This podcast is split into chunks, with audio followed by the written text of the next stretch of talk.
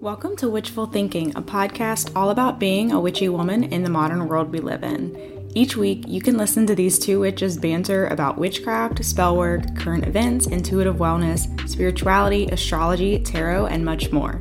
Our goal here on Witchful Thinking is to create content that informs and centers our listeners and helps them look at the world around them in a much more meaningful, magical way. Thanks so much for tuning in, and be sure to follow the podcast on Instagram for daily updates. Hello, everybody. Welcome back to the Witchful Thinking podcast. Thank you for joining us on our very special 100th episode. And for this episode, Brooke and I have a really exciting guest, and we are, we've been super excited for this episode um, ever since we booked it with our guest and that is Shaylee. She is the co-owner of Topaz Tea Co. Um, so really quickly, we'll let you introduce yourself, um, and then we'll get into just a few exciting things that we wanted to talk about. One especially, and then we'll jump into the episode. Hey everyone, I'm Shaylee.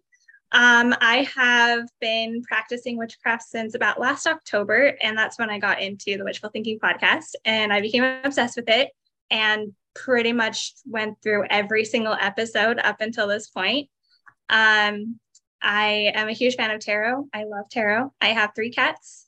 I've been married for about 10 years, and I live in Tennessee. It's my wild place. I love it with all my heart. Also, I love tea. Yes, she loves tea and she sent us some teas. And if you are listening on a previous episode, um, we actually had Topaz Tea sponsor us before, which was so sweet. And you guys are adorable and sent us the cutest little tea bags. They were the packaging was precious. You were um, our first sponsor, like ever. Yeah. Wait, no, second, second. Who was it? Oh, that's right. Because it was it was the candle co. Yeah. Okay. Yeah. The second sponsor we ever had second sponsor still still in the top five lists because i think that's like what it's two. Yeah. Yeah. But um really quickly just tell tell everybody about your brand a little bit and how you came to found this company the small business. We always love hearing um an entrepreneur story. I'm obsessed with entrepreneurial aren't uh, okay i can anybody else actually say that word? No, never. I say like um, self-run or like small business or the word. I, I, don't do that word. Can't come out of my mouth. Um, but I think they're so interesting um, as an entrepreneur myself, and uh, essentially just realizing like how little I knew about anything business related. I love hearing other people's stories, like especially people who are kind of in our age demographic, like mid 20s to mid 30s. Um, and it being a women owned business, I just think that's so cool. Um, so, yeah, give us a little bit of a lowdown. Yeah, so I'm going to read a blurb really quick. It's going to be obvious that I'm reading, and then I'll just uh, kind of freestyle it. So, Topaz Tea Co specializes in providing high quality teas that spark beloved memories and elevate everyday moments. Their blends include Oolong Goddess, Hypatia's Nectar, Beauty and Balance, and Restorative Remedy. With the goal of being a welcoming space for anyone new to tea to find their first brew, as well as to offer helpful information on getting started, they offer a selection special specifically recommended for beginners and an FAQ page to answer basic questions about how to drink tea. They also sell unique vintage teaware and other tea accessories take the opportunity to get 10% off your first, first order using Witchful10 at topazteaco.com. And that's T O P A Z T E A C O.com. Um, and I just realized I said they instead of we, but whatever. Um, yes. Yeah, so, so Allison is my best friend. Um, we've known each other for just over five years now. And we decided we wanted to start a tea business together because we so I was diagnosed with ADHD last year, and she's very good at getting hyperfixated on things as well. We hyperfixated on the idea of making custom blends.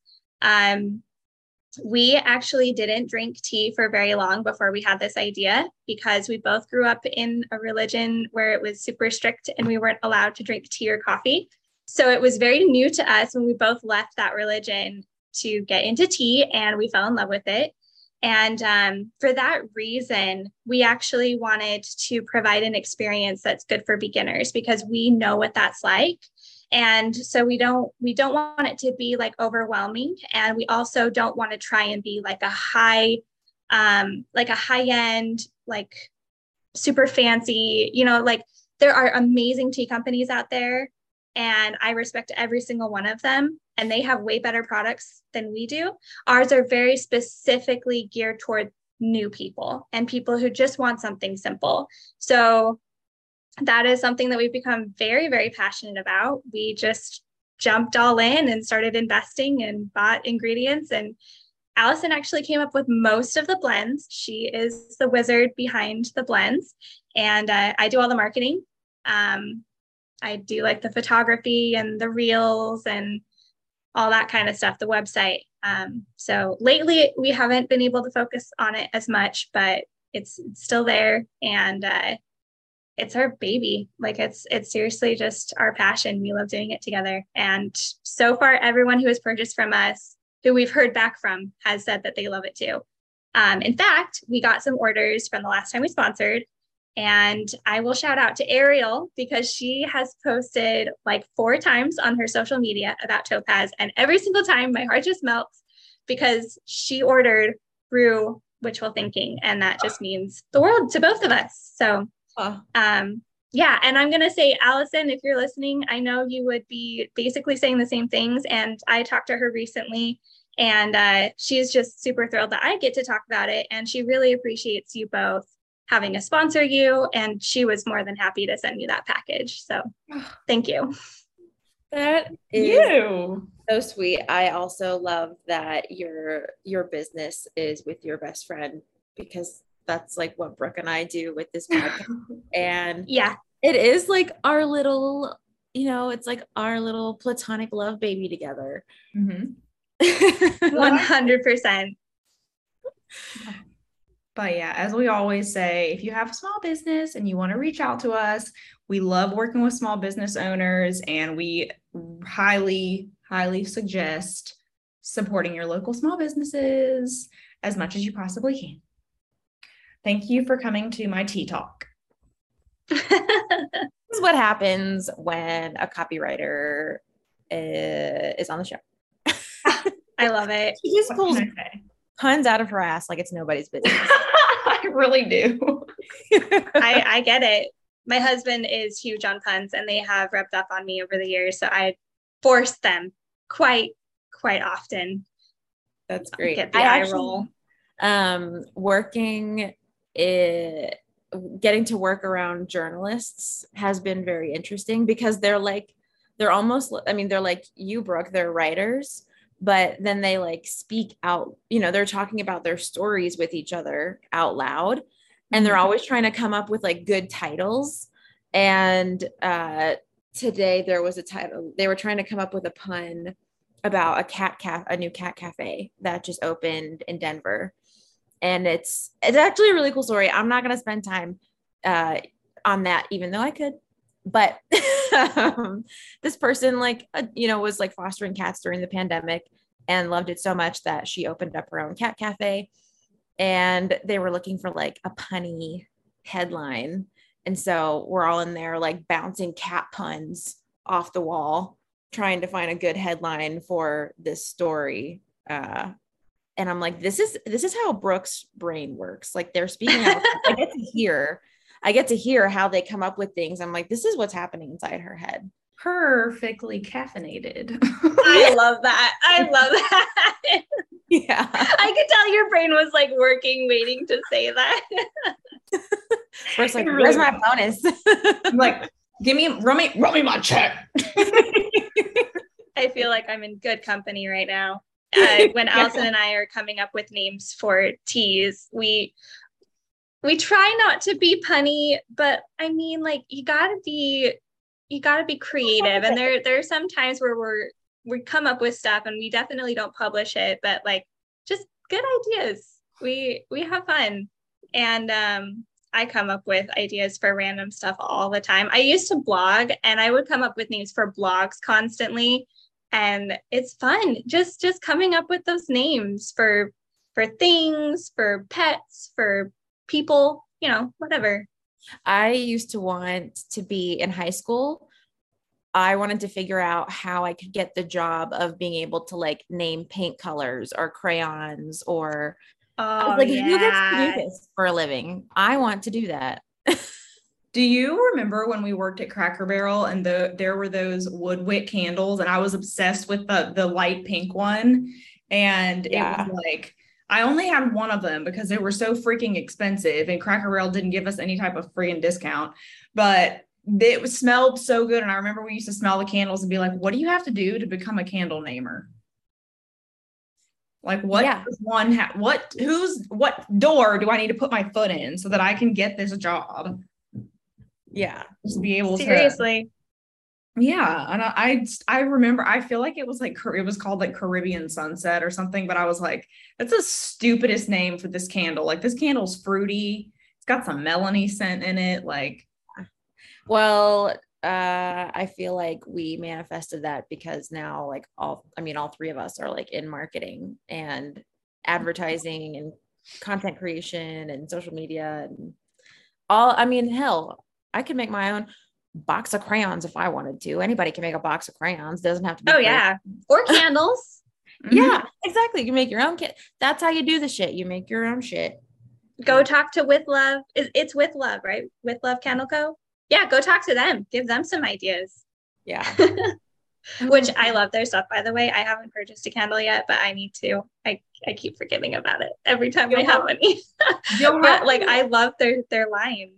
You'll have to look and see i know that alex has taken like definitely taken time away from the business i don't i actually don't know if they're like still continuing to like make candles or not they might still have like a ton left of Oh, like, okay. that stock, but um I mean I'll text her right now and ask.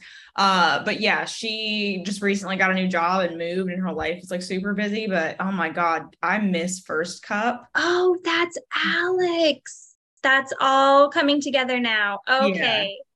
Okay. Yep, I know who you're talking about. Got Mhm. it.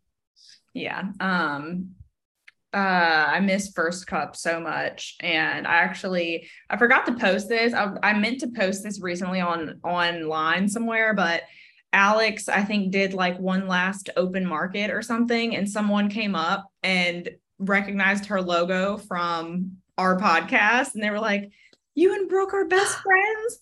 I want to try First Cup because Brooke talks about it on the podcast, and I burst into Oh my god. so happy. I was like from miles away. I haven't seen Alex in like seven years almost, and like just from miles away, like we're just That's so connected. It made me That so is That's a- amazing. insane moment. isn't it? Synchronicity. Yes. Oh God, it made me. It just made me so happy. Just like, what are the chances, you know? And then I'm like, but like the chances are, the chances are big because we are. I mean, it, Kentucky's not. It's not like Kentucky's huge. Kentucky's not like a whole country away, you know. It's only a couple Yeah, yeah. away from us. Yeah. Oh, um, I was about to say like speaking of, but it doesn't really pertain that much to what you were just saying. What? Our announce so not only this is a podcast run, Girl, what are you trying to say? ADHD people, I will get there. We hit ninety thousand subscribers today. Yes. Yay, snaps and claps. But if we all do it at the same time, it might just cut us all out. So they, probably, they probably just cut everything we just said out, but Um, so I think it's really cool that we're recording our 100th episode and we hit 90k thousand followers today and we get to record with one of our OG followers and friend now. So I think this is like a really cool full circle moment. yes. All those milestones. Congratulations, you two. It's been so much fun watching your just the whole process. And I've only been following since October. I mean, it hasn't even been that long, it feels like, but That's crazy. like there's been so much growth. A lot has happened since October. I know. Yeah. Yeah. Nuts. That's nuts. So Okay. okay, now that I've like like taken us down four different directions. Um, we're ringing it back in.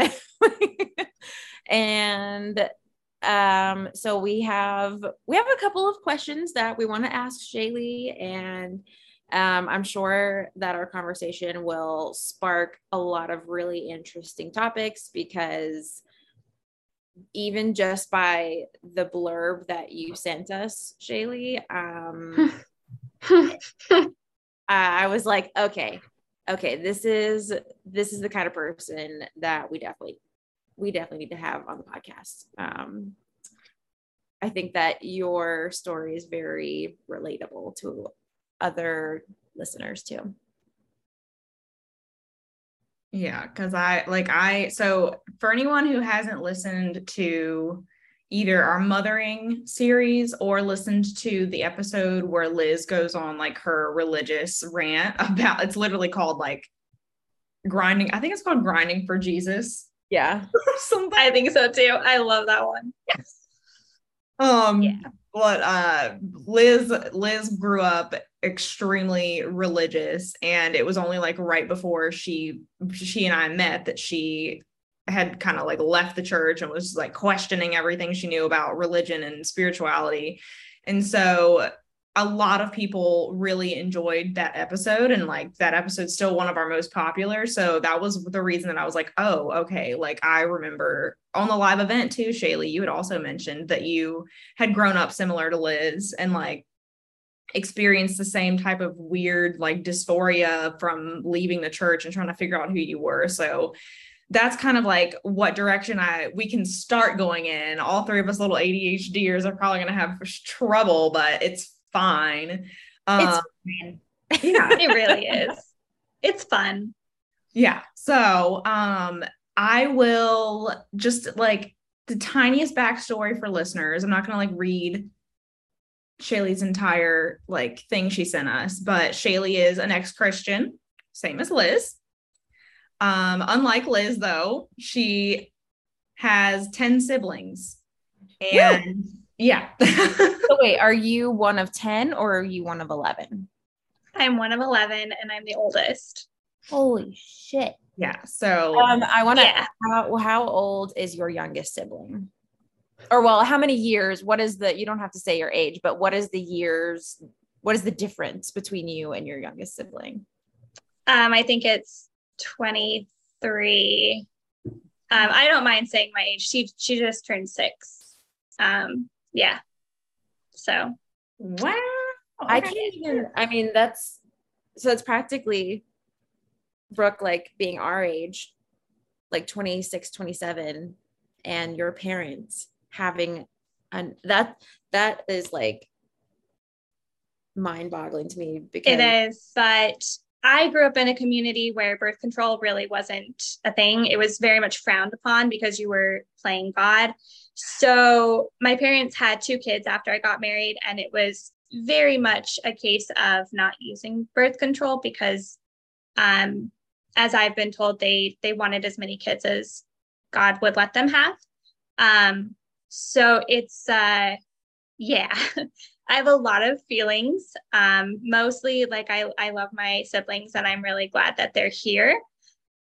It's just really foreign and uh, challenging.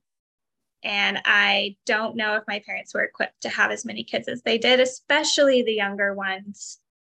Um, yeah. Is anyone yeah. equipped to you know um my husband's family he he uh, comes from a large family and his parents were a lot more equipped. Um i mean there there's still drama and trauma and that kind of thing. Like any family's going to have that. But um as far as like their care growing up um they were much more equipped. Hmm. but it's it's rare in the cases that i've seen. The community that i grew up in it was it was definitely not a thing. They were not equipped. Yeah. I know a lot of people from different families who were like, yeah, that wasn't great. yeah. I yeah. I only have one sibling, uh, a younger brother, and I did you say or sorry, have you not said yet? Were you raised uh Mormon or was it Catholic? Mormon. Mormon. Yep. Um, and so I wasn't raised Mormon. It was like fundamental evangelicalism, but a lot of the people I went to school with were like one of 10 or one of eight. Um, and I mean, m- most of the people I was around had many, many other siblings. So I was almost, because I was put in a religious school, I felt like, oh my God, I only have one sibling. Everybody else here has like 6 mm-hmm. plus. Like I was the oddball yep. for having one sibling. Yeah, it's crazy. it's a lot. My great grandma had um 14 kids and they I mean they definitely did not like believe in birth control or anything like that. They weren't Mormon, but I guess I don't know.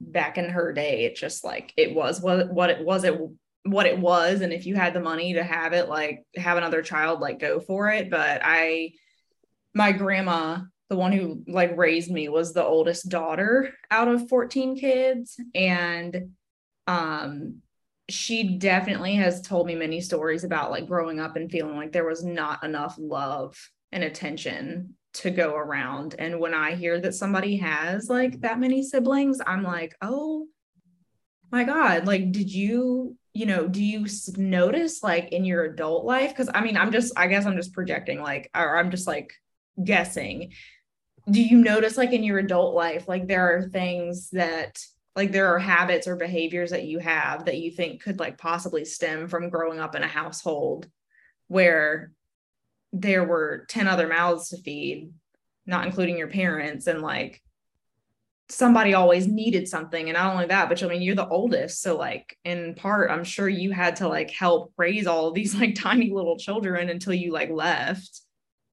yeah, 100%. I mean, literally everything you just said. Um, the feeling of there not being enough love to go around, um, all the mouths to feed. Um, and I love how you said not even counting your your mom and dad because in my family, again, not going to get too much into it, but um, my mom came from a very traumatic background, and so as she was having children, she was also needing to be parented herself.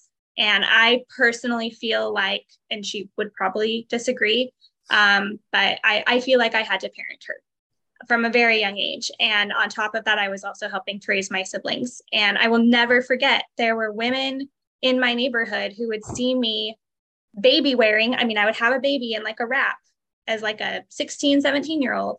And they would joke, oh, they don't even know who their mommy is. And, you know, it's cute, right? But like, it's actually really sad because that time, especially, I was their mom because my mother had health issues. She had a lot of stuff going on and she was having the next baby. So it was definitely, I mean, like, I don't regret the way that I was brought up. I have learned a lot and it's really taught me to be compassionate and empathetic toward other people but I also recognize that it wasn't healthy.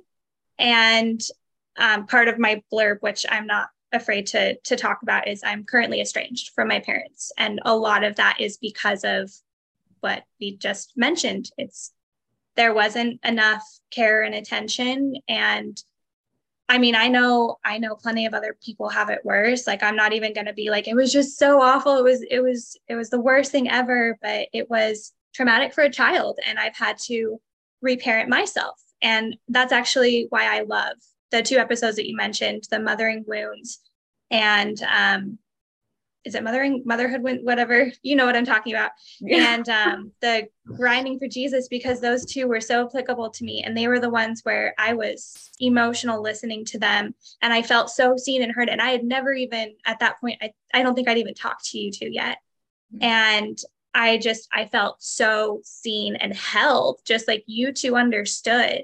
And we don't even have the same stories. I mean, our stories are completely different, but you get it. And because of that, I want to be there for other people. And it really has taught me the empathy instead of judgment. I mean, my mom needed parents and her parents weren't there. I needed parents and they weren't there when I needed them. And I have been married for almost 10 years, and there's a reason I don't have a kid yet because I haven't been ready to parent myself. I have needed to get through my own things so that I can be ready to be a mom. Um, so I've at least recognized like I want to stop that cycle because it's been going on for ages. on both sides of my family, but my mom's in particular. So, um, yeah, yeah. You know, overcoming generational trauma and like having to be the cog in the machine um, is a very exhausting place to be in. And I feel like a lot of not not always millennials, but I feel like a lot of people our age feel like we are the cogs in the machine. Um, who I not that we're the first generation to be self-aware and empathetic um, and critical thinkers by any means, but it seems like our generation. I mean, what millennials are like, all you guys talk about is therapy. Well, yeah, because look how we grew up. look how we grew up, and yep. we're hoping um, if if you do want to bring children into the world, or if you want to adopt children, that that our our generation can raise them differently and it takes one generation to be the cog right and to make things better and to just turn things totally around. And it feels like that's us a lot of the times um, which is like great like somebody has to do it. But it's exhausting. It's very tiring and it is. with all the shit that has happened in the world that we've had to deal with with the economy we were given um that's that's like that's no like little thing to to do. Um like to have to be estranged from your family um the sacrifices and the boundaries that you've had to put up to if you want to have if you do want to bring children into this world to literally give them a 180 life of what you had is um like hard as shit. And i feel like if there's anything we've learned over the past what year or two is that we can do hard things um still exhausting It is do hard things We can Yep. do hard things.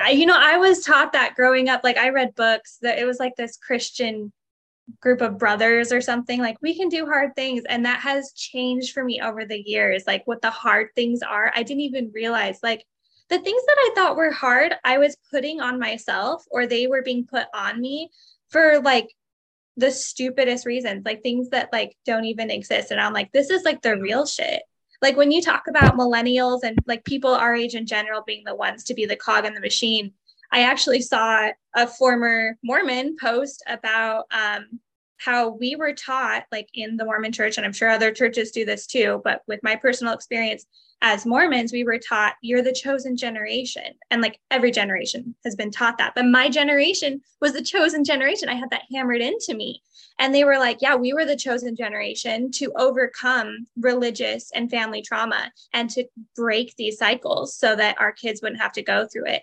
And yeah. I've had to realize not only that like I have healing to do, but that as much as I do want to give my kid that 180 experience, I also will have things that come up when I least expect it. I will be triggered and I will have to address that.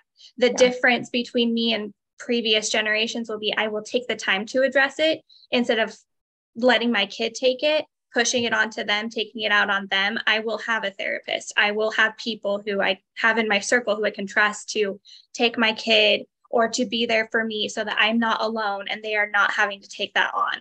That's the difference. We're all going through hard stuff. We just know we have the tools to actually handle it and to make sure it's not passed on, at least as much as possible you know, you said that growing up, the church told you you are the chosen generation.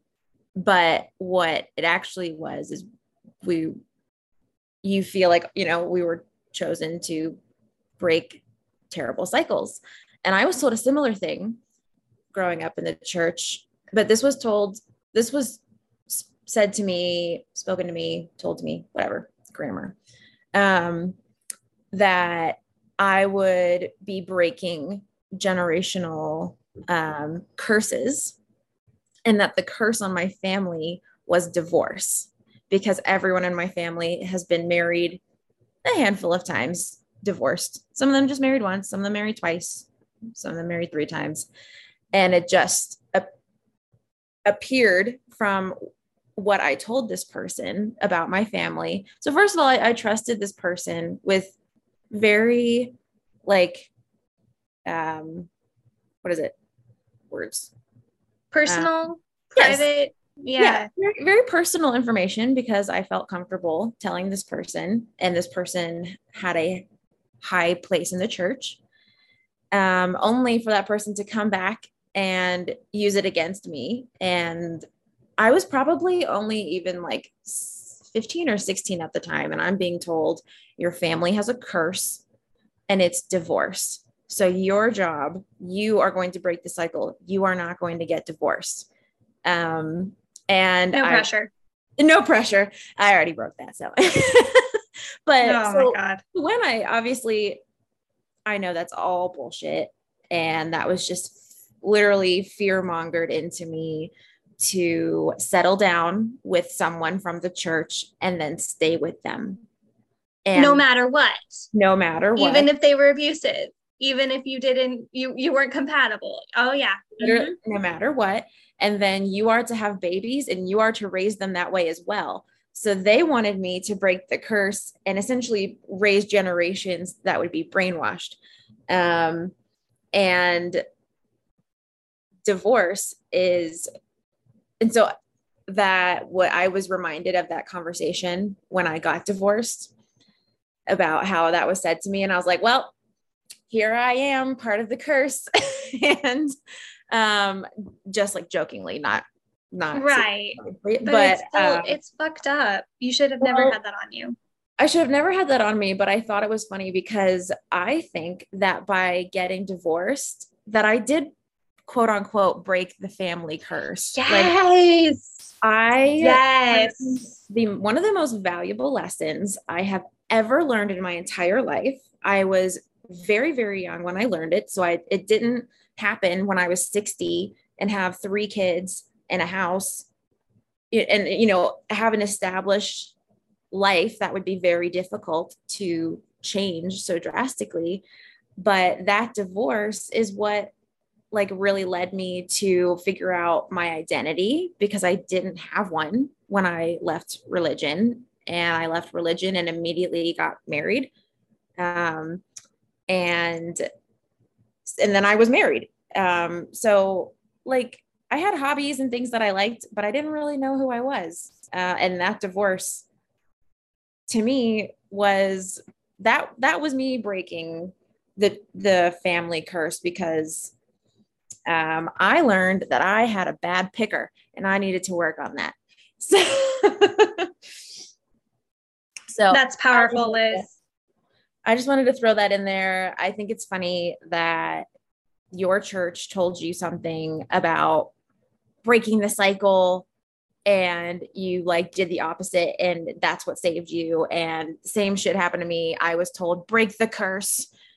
And i had the curse or whatever and it did the exact opposite for me. Um and yeah.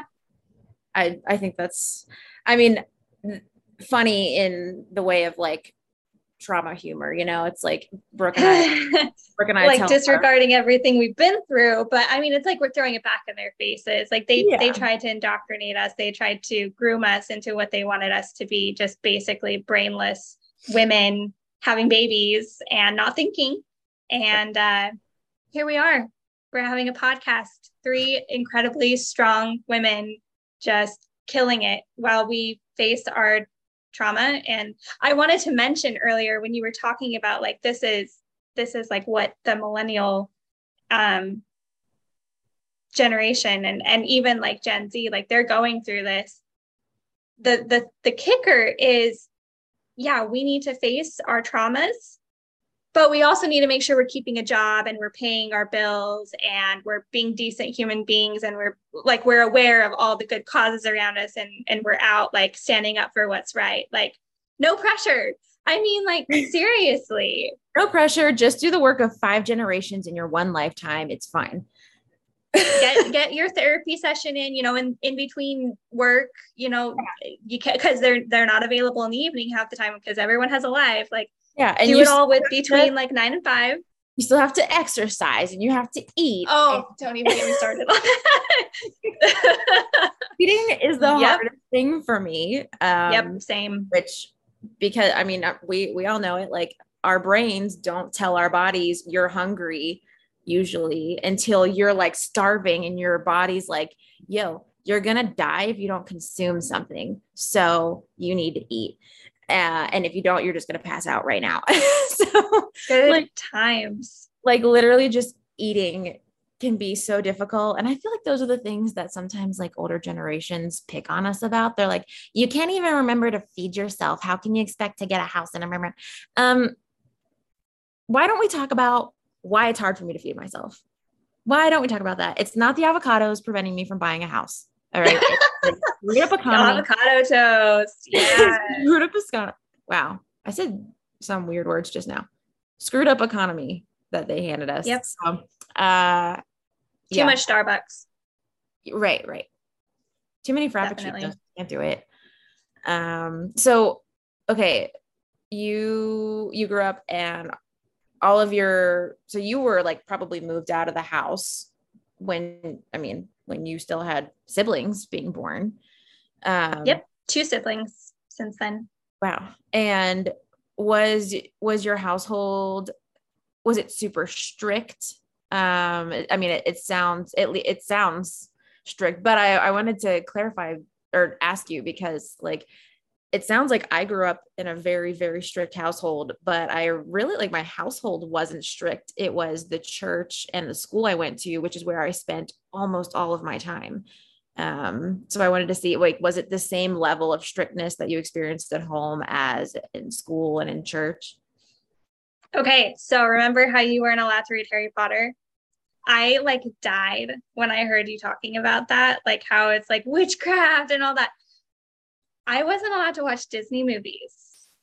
And the the funny thing to me, well, I mean, it's again like trauma, humor.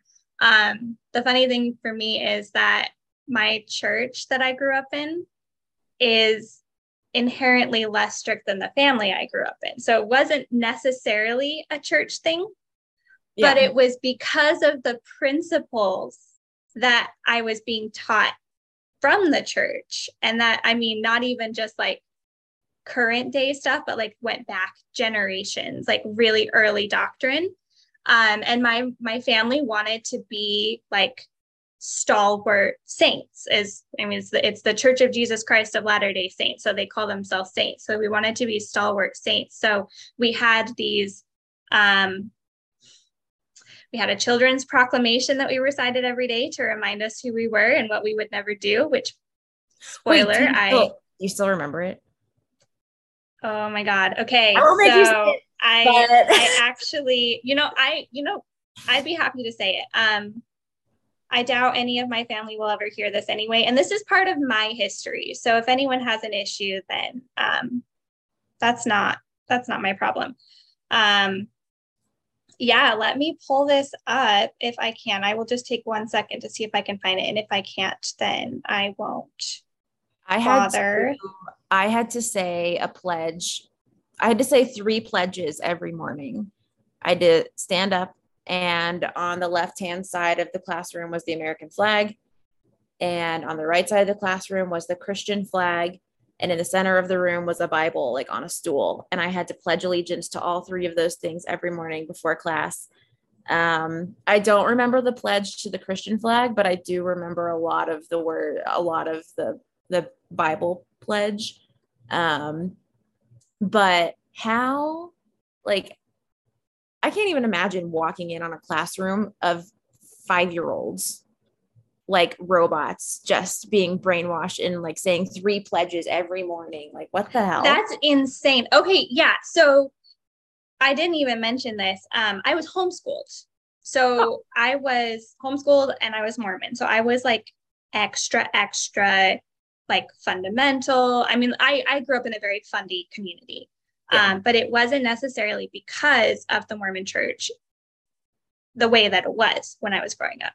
So yeah, I, I had the uh, we called the Children's Proclamation. We had the Pledge of Allegiance. It just it's so sad to think about you as a little kid in that classroom with all those others, like mindlessly repeating that. It like how is that not child abuse? Honestly, like I could not imagine making a kid repeat the same thing every single day unless it was a mantra to help them remember who they are as like individuals, not as part of like a group, an organization. Right. Or, I mean, the only thing my mom made me recite every single day before I went to school when I was a child was her phone number. She's like, What's my phone number? Mm-hmm. And I would recite it to her every day before I left for school. Um, she's like, Cool, bye. so, yeah. You know, something that's important. But yeah, uh, brain pledges are so weird to me. Like now, just looking in retrospect. And, but I think, I feel like Brooke, growing up in a public school, did you grow up saying the Pledge of Allegiance to the flag? Do they do that anymore? Do they do they still do that? Yeah. I think in some schools, not necessarily across the whole country, but yeah, I I, I think that's a thing still. Interesting.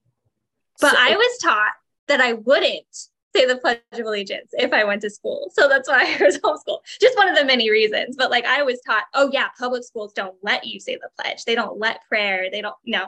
Yeah. Um pretty sure the pledge is still said. Interesting. Okay, so that answered another one of our questions because we wanted to know if you went to a private uh that I just combined it. Yeah. Private, yeah, that's right. Public, so you were homeschooled. Did you go to like homeschool conferences or I don't know. I just I feel like I've heard of homeschool kids like getting together and doing homeschool events. Yeah. Yeah.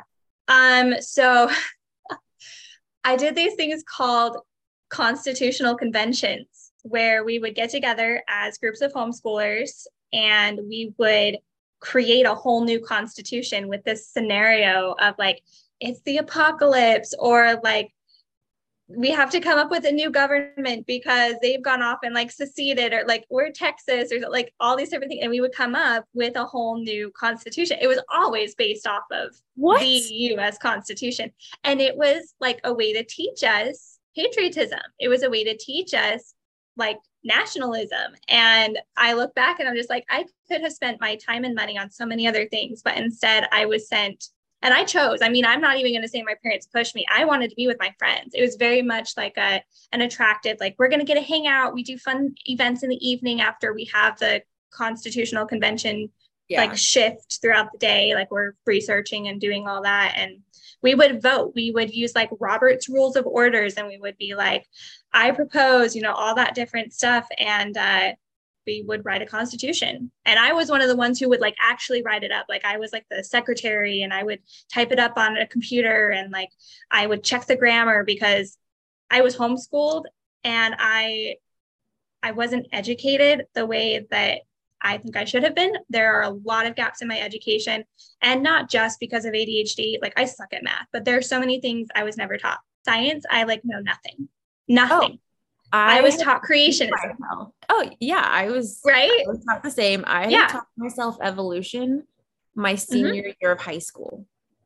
I taught it to myself because I went to public school, and obviously, those kids had learned about evolution in the fourth grade or something, and so they weren't teaching evolution anymore uh, in the science classes that I was taking. So I had to teach myself um, as like a 17 year old. And do you apply that every single day of your life now, Liz?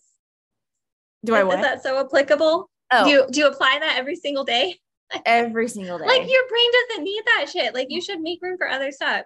Yeah. By the way, Brooke, I feel bad because it's just the two of us talking right now. If you have any comments at all, just chime in. I mean, I didn't grow up Christian, so I don't. I don't want to exclude you on this. I I feel bad. Brooke, um, I mean, it, the the reason why she doesn't have much to add to this portion of the conversation is a good thing for her because it means yeah that's true. That's true. Like kudos. Yeah. you don't have that little bit of trauma just you know everything else. Yeah. Um yeah so i had a lot of gaps in my education but i taught myself um like English grammar. Like I would read books. My dad is very into writing and using words and um, very, very intelligent. and I picked up on that. And I I hated doing like oral exams, like where I would go up and I would have to like speak about something, but I could write pretty well. And I mean, I gave talks in my church all the time, so I was I was pretty good at that kind of thing. Um, so we did, yeah, we had we called them con con constitutional conventions. We had other events. Um, we had there was this one when I was uh, in my late teens. It was called a, an etiquette simulation, and we got to learn how to be kings and queens of Zion. It was so toxic, so sexist. Um, the guys asked the girls out to the dance, and the girls were not allowed to say no. Um, if you were not wearing a modest dress, then they provided a modest dress for you. And it was just very archaic gender roles. I mean, that's what I grew up in. I was also married at 19 and went straight into that. Like, I wanted to have kids and and be a homemaker. I didn't work for months. Like I've basically done that 180 that we were talking about earlier. I'm not the same person that I was 10 years ago. But yeah, yeah. Wait, you were you were explicitly told that you could not say no. Mm-hmm. Oh, that was very prevalent. Um, with with um my homeschool community, which they were mostly Mormon. And then, I mean, it was the etiquette simulation itself was based off of Mormon teachings. I mean, there were like talks from Mormon leaders that they would use. And it was it was supposed to be Christian, so like all faiths were invited, but it was very heavily Mormon. Um, and then even um, we would go to like dances within my congregation, and they would encourage you to never turn a boy down and the boys always had to be the ones to ask. The girls don't do the asking, they stay on the side, and then the guys come and ask, and you don't turn them down because they had the courage to ask you. And I'll just say, by the time I was 18, I had three stalkers that I didn't know what to do with, and I was really bothered by them, but like I didn't want to say no when they asked me out on a date. And honestly, I am shocked to this day that I didn't end up in a very bad situation because of that. Because I was never taught, I was taught guard your virtue. So, like, don't have sex. And if you have sex, then that's like the sin next to murder. But there was no like, um, it's not your fault if he sexually harasses you. And like, it, it, it was all anything, blamed on me. It's your fault. If anything, it is your fault. Uh, like that, that's what the church would say. Is it yep, you exactly. that is that is your fault. You dressed a certain way you asked for it somehow. Um oh yeah. Um in fact i'm not even afraid to say this because i'm i'm actually quite livid today. Um the mormon church is currently being blasted in the news uh, ap news specifically because they covered up cases of child abuse in arizona and that's not even it. I, that's like two cases out of thousands and thousands. Um and they had the audacity to come out with a statement yesterday, um, which is actually the second one in this whole situation, where they're like, oh, we definitely didn't do anything wrong. And here are quotes that we have said in our conferences about how we feel about abuse. And it's it's never acceptable and it's never your fault well, there was a talk given in 1992 by one of their apostles who essentially said at times the victim may recognize a degree of responsibility when it comes to abuse. So, yeah, that's what I was taught. I was yeah. taught that even if it wasn't my fault, that if I was sexually abused, I must have done something. And I'll tell you that fucked me up personally because I was abused by my grandparents and I didn't feel like I could tell anyone. And then I blocked it for years. And when it finally came out, I felt responsible. Yeah. So, anyone out there who can relate, like my heart goes out to you and fuck whoever or whatever told you that. Like, straight up, I have no compassion for anyone who or any organization. I have compassion for people who tout that because I used to do that myself. And I know other people who are they have good hearts, they have good intentions. Any organization that does that, fuck them. I have no tolerance. Yeah. So are you you're considered an apostate? Oh yeah. Okay. Yep. Uh so I have actually used that like in in the community that I grew up in, they didn't use the term apostate. And it it's not to the level of severity. Like it's not like they wouldn't speak to me or look at me or help me or whatever um, if you were to leave the faith. But I have used that before when like someone is trying to preach to me in the street or something, you know, or I'm at the grocery store and someone's approaching me trying to, you know, tell me about the faith or whatever the fuck. And all you have to do is just look at them and say, I am happily apostated from the church. See ya. Yeah. And they won't they won't talk to you ever again. no, they won't. They they don't try and fellowship people who have left willingly. Um, in the Mormon church, from what I have seen, and I mean, this is probably similar across other evangelical churches, um, other Christian churches, they they will try and fellowship people who were excommunicated for small things like child abuse, you know, sexual predators. They can come back to the fold. I personally have family members who were reinstated after being excommunicated from the Mormon church, despite being child molesters. By the way, we're going to need a trigger warning on this podcast. I'd uh, didn't occur to me until we started talking. I was like, okay, hopefully, like yeah. this isn't going to be for everyone. Hopefully, uh, people we'll, are cautious uh, when they listen to this. We'll put it in the description. That's definitely happened to us. yeah, yeah, future Brooke. yeah. we started um, an episode and started talking, and we're like, "Shit, we needed a, we needed a yeah. warning." yeah, warning, warning. Only listen to this if you're in a good space. Um, yeah. So, as an apostate, um, I personally resigned. I removed my name from their records, which a lot of people don't bother to do, um, which I mean, for their personal reasons, no judgment there. For me, I could not have anything to do with them. And I was like, you know what? Fuck it. I don't care what anyone else thinks my parents, my friends, my family, anyone. I cannot have my name associated with them. And I'm glad because I could not live with myself if I was if I knew I was still on their record. Which I mean, I don't know if they scrub their records, but like my name must have an X next to it or something. It, yeah. it has there's a mark on my record. So I am proudly an apostate. I proudly um I mean, I, I won't say I'm antagonistic towards Mormons themselves because I definitely understand what it's like to be in that situation where you are indoctrinated, you have no idea what's going on, or for some people, it is a place where they find happiness and peace, like genuinely. And I will not disrespect that. For the organization, like I said earlier, no respect, no tolerance for anything. I mean, they've been lying and hiding their shit for for a hundred plus years. And uh yeah, yeah, I I won't have any patience for that. Yeah, rightfully so. So I've heard, I can't remember I can't remember where I heard this, but I feel like I remember hearing that to Mormons, like being, they do not want it to be called Latter day Saints.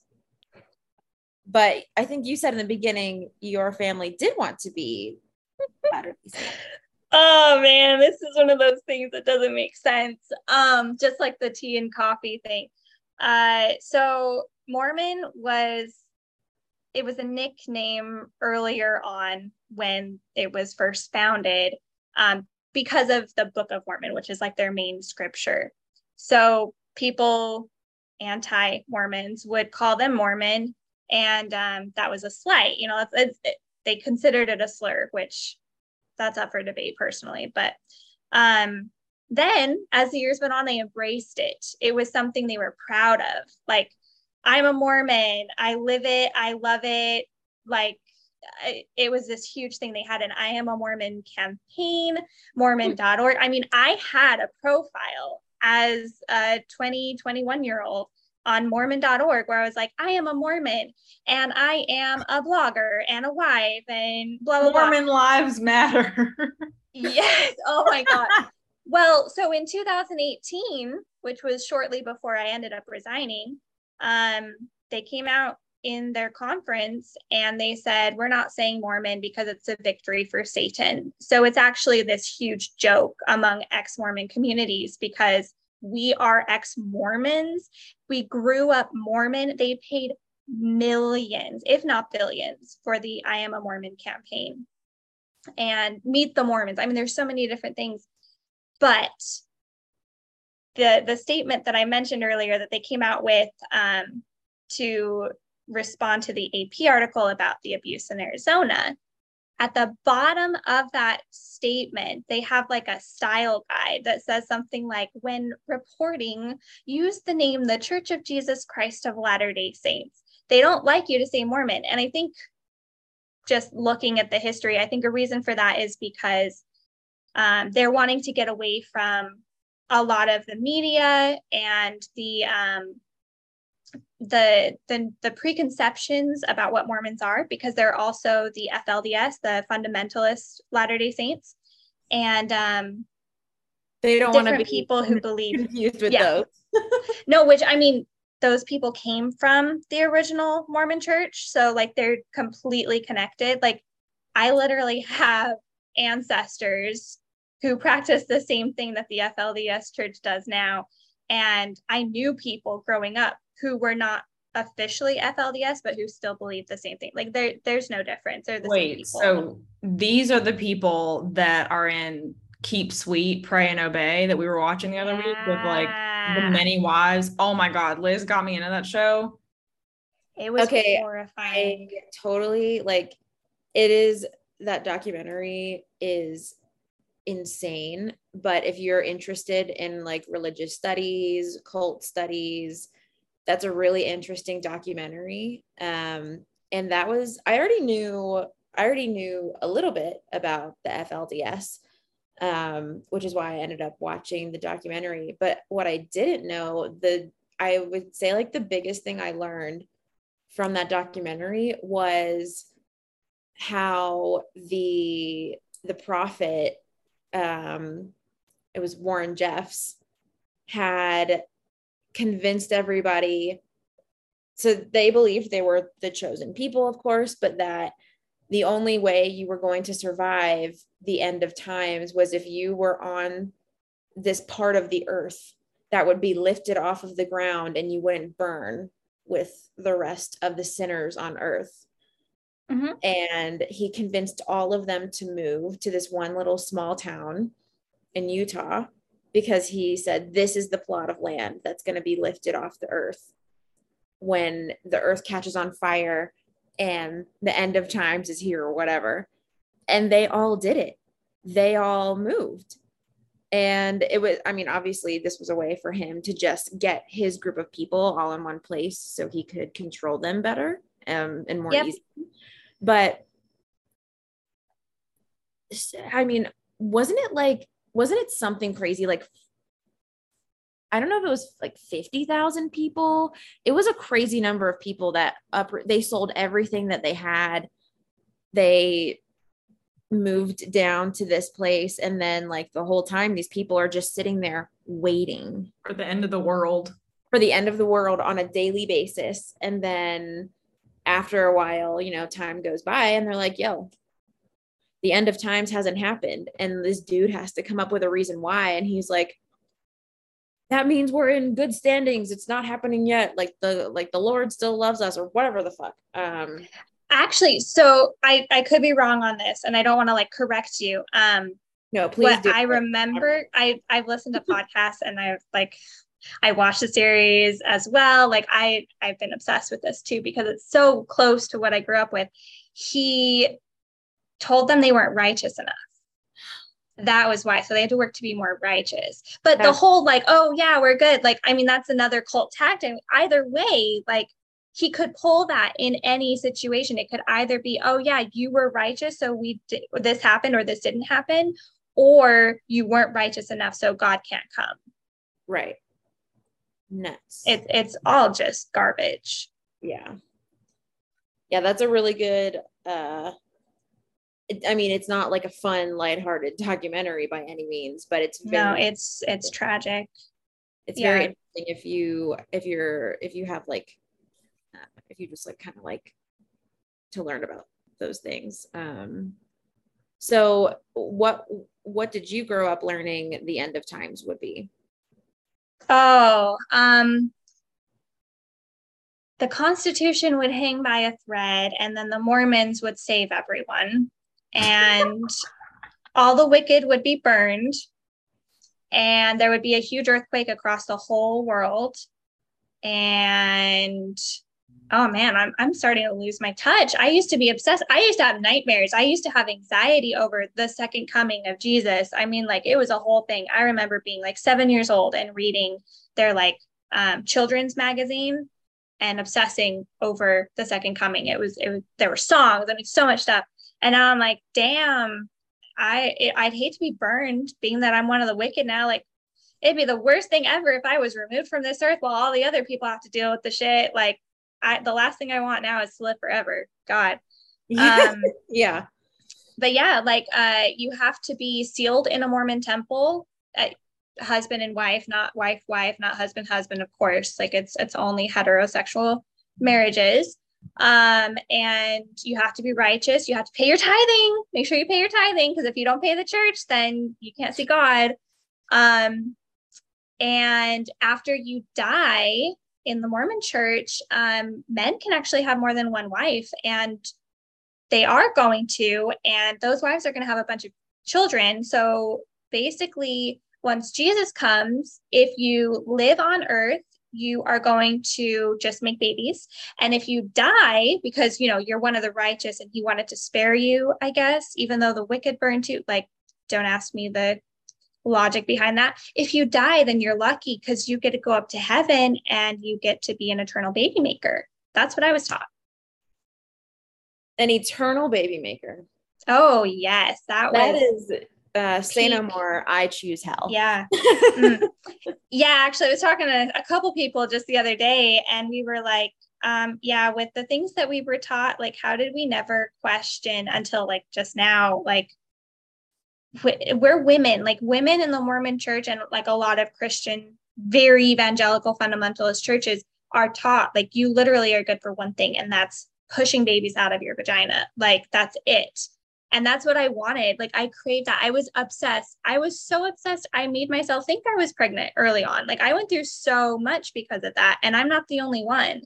And now I'm just like, oh my God, like I could not even imagine constantly having babies and having that be like my entire personality forever.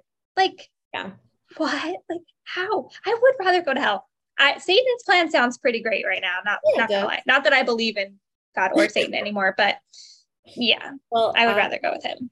I also had the same fears. Like I, I mean, I was told the second coming is it will happen any day, and so I. But what we, so we didn't believe anybody was going to burn yet at first. So the first step would be that all of the Christians would just poof, disappear. They would just disappear and go to heaven. The rapture. The rapture. So the only uh-huh. people left on earth would be sinners. And then there would be seven years of plagues and disasters and and then the last the last one was like fire and burning um mm-hmm. whatever was left so i used to fear that um like the rapture would come and I wasn't, what if I wasn't a good enough Christian? And like, what if my, I was like, what if I'm in a car and someone's driving and that person is a good Christian. And so they poof, disappear because the rapture happens and I'm in the car and we crash. Like, I, so I used to have fears while being in a car that the person who was driving would just disappear. And then I was also fearful that the rapture would happen when I was young, before I had had the chance to have babies, and that I would not get to fulfill my purpose on earth, even though I was going to heaven. You know, this is what I thought that if right. I if I went with everybody in the rapture, then like I would be in heaven. But no, I was like, but oh my God, I wouldn't have been able to fulfill my one purpose. And so I used to be literally afraid that I would have not had babies before the end of the world. That's what I was fearing.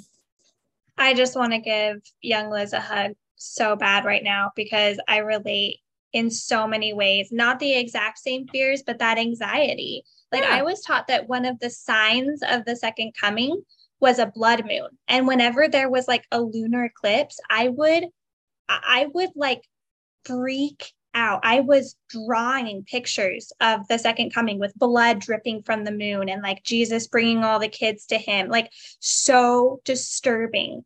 And I remember like once a year. There's a blood moon. I like know, every- right? I wasn't taught that. I was not taught that that's a normal occurrence. No, yeah. no, it was like every time the moon went red, I thought that was a second coming. And I remember crying to my parents, being like, Is this the second coming? I'm not ready. Like, I, I can't do this. I'm scared. And they'd be like, Oh, no, this isn't the second coming. And like, I don't know if they even understood why I was so afraid, but I was terrified. I would have nightmares. I mean, I still remember the nightmares that I had as a kid, just staying up all night because I didn't want to go to sleep because I didn't want to dream about it. Uh, there were so many times where I would lay in bed and just think, what if I don't wake up? Like, will I be saved or have I been a bad girl? Like, I yeah. lied to my parents or I didn't eat my dinner, whatever. Like, I would be so scared. Yeah. And I was going to say something else and I just spaced it. Um, yeah, just that anxiety it, it's not it's not healthy it's it's not something that should be on little kids um just really fucked up i mean it was very much a control tactic where yeah. they make you be as good as you can be and kids should not ever have to worry about that yeah do you ever wonder if i i feel you know as our um sorry if my phone just went off on my laptop. I need to put it on do not disturb. um, so I just, I wonder if over time we are going to, I mean, I know that the population of churches everywhere are declining. And I think that's because of a rise in knowledge, critical thinking, um, and the internet the internet, people getting the mental health services that they need, talking to therapists, mm-hmm. things like that. So I wonder if over time, not that Christianity will go away, and this would literally take thousands of years if the human race is still around by then. Um, but, or if it weren't to disappear, if it were to look very, very different, um, and that that's kind of what I think would more or less be the case is I feel like I mean it's I think it's gonna go one of two ways. Like it's either gonna go nuts in the wrong direction, or as time goes on, it will change to become less. I don't know. I, I just think that a lot of us are very aware. And there are people, there are people who listen to this podcast who are Christians. And I know we've mentioned this before. Um, uh, especially when we're talking about religion, like in this episode in particular, Shaylee and I are just talking about our experiences. It is nothing to do, it, you know, nothing to bash anybody uh, who has a religion or who is a Christian. I firmly believe you can be a Christian and a witch. You can be whatever you want to be and a witch. Oh, yeah. Um, the, at least what I grew up learning was Christian witchcraft 100%. But uh, yeah, totally. um, but yeah, so I guess I just wanted to say these are just our experiences and our opinions. There is a broad spectrum of everything, uh, and religion is one of those things. So, Christianity specifically, but religion or spirituality looks different for everyone. So, not here to um, bash anybody. It's just that Shaylee and I had a particularly bad experience. So yeah, like I said earlier, I have empathy for anyone. I mean, in and outside of religion, whatever they've been through, I have empathy for them. I hold space for them. And it's not the people that I have an issue with. I have absolutely no tolerance for defending organizations that cover up abuse, child abuse. I mean, like that is so prevalent in so many churches like i i'm not going to be like oh yeah that church is so great even though like if you're a part of that church i am not saying that you're a bad person because you may not even know what's going on and even if you do you've probably not been taught that it's not okay like i understand i was in that space and yeah i have so much respect for people who are actual christians who act like jesus christ acted. I did not have that experience. The people that I was around, for the most part, I mean, honestly, the most Christ like people I have known are the ones who have become in like into my circle since I left.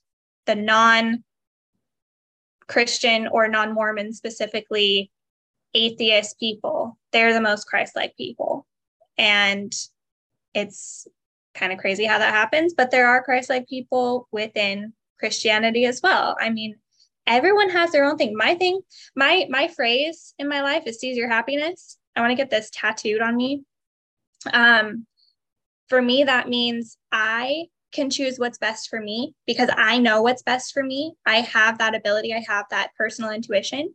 And that's a reminder that everyone else, as long as they are not harming anyone, they can seize their happiness. And that does not have to look at all like what I have. And my happiness cannot harm other people either. That's it. Right. Do your own thing. Yeah. And I hope, I mean, I'm sure a lot of people are listening to this and they're probably like, wow, you have a lot of feelings about your old religion. And yes, I do. I've only been out three years and Liz had a lot of feelings too.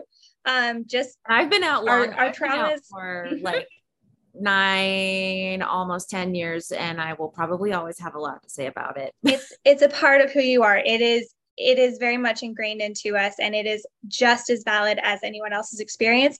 And anyone else's experience is just as valid as ours. I agree. Wait what was do you mind like what was your saying again? Do you mind if we sh- should use that as like the episode title?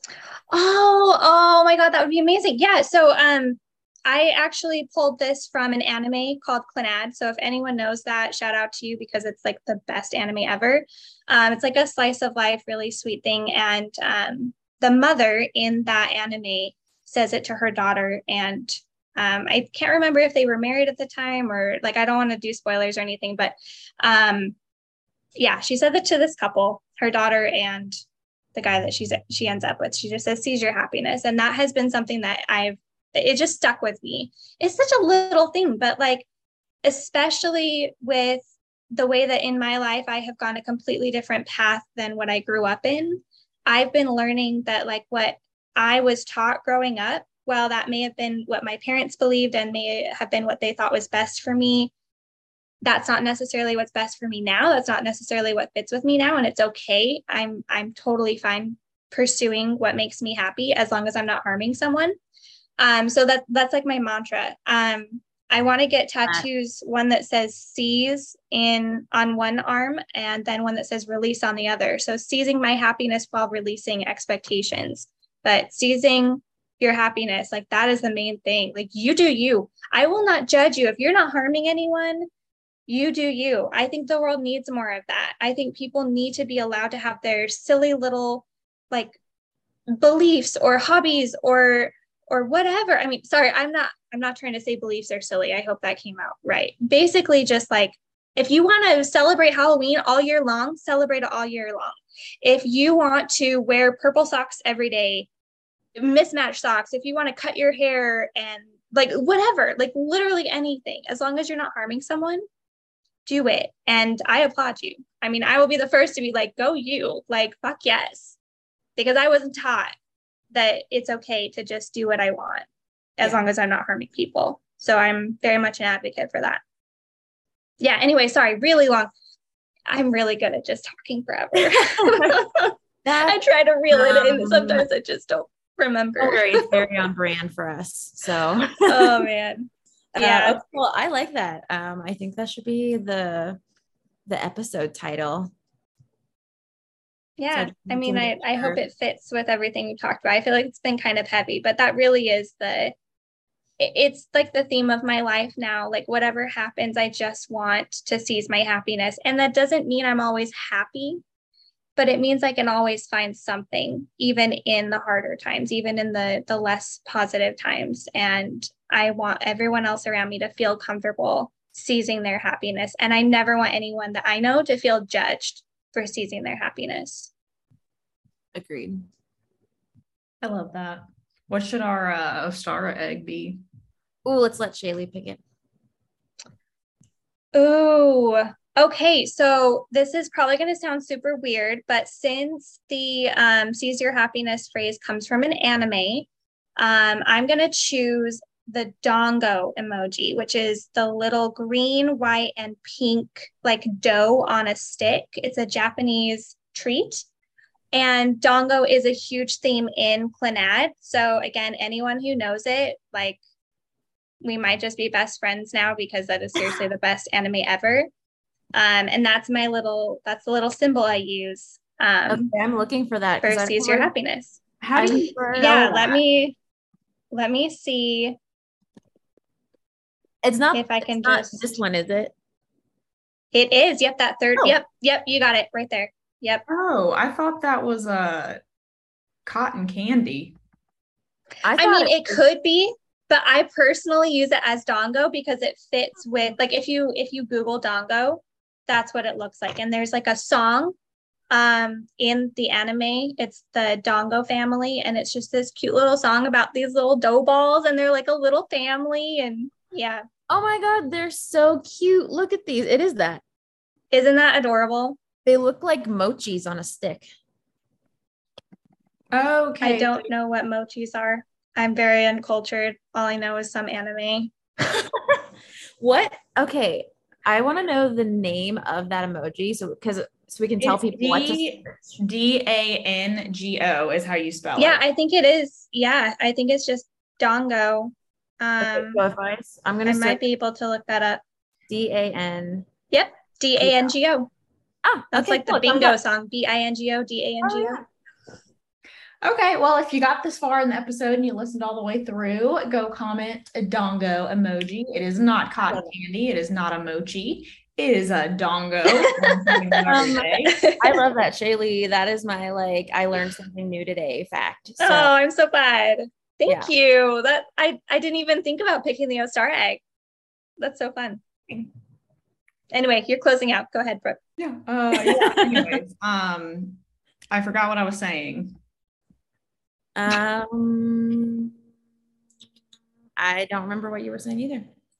Uh, okay, well, I'll just restart. Anyways, Shaylee, thank you for coming on today. I'm sure we'll have you on again at some other point to talk about some other stuff, but I I'm, I love learning more about you. I feel like I know that you said you've only been listening since October, but to me it feels like much longer and honestly that's like what happens when you put yourself out there and you interact with podcasts that you really enjoy like the hosts or whoever like handles instagram takes notice and so like you are you are at like we i you are in my eyes you've been here since the beginning so i don't really give a shit if you haven't been here since oh. october um but it's almost october so like happy one year to you yeah um yeah actually that's crazy yeah, yeah it's almost been an entire year so you've been with us an entire year so, you know, but um yeah, for everybody else, um make sure that you check out her tea company and go follow it on Instagram. The photography is beautiful. The teas are even more gorgeous. And uh, make sure you check the description for the Witchful Thinking Coven on Facebook because we post all types of cool shit in there. And other members of the coven post tons of cool shit in there. And Shaylee's like very active in there. So if you want to go and talk to her, um, yeah, tell her what you thought. It's a episode. safe space. I love it so much. And I yeah, I would love, I love making friends. So yeah. come talk to me if you feel comfortable. I wouldn't mind it at all. Yes, exactly. It is a private group, so know that your identity will be protected, and you can also post anonymously if you, in there if you want. And uh, let's see. Next week, I'm not sure if we have anybody on next week. I have to check the schedule, but um, we should. We're on a pretty good roll with posting again, so we'll be back next week. yeah. Okay, everybody say bye. Bye.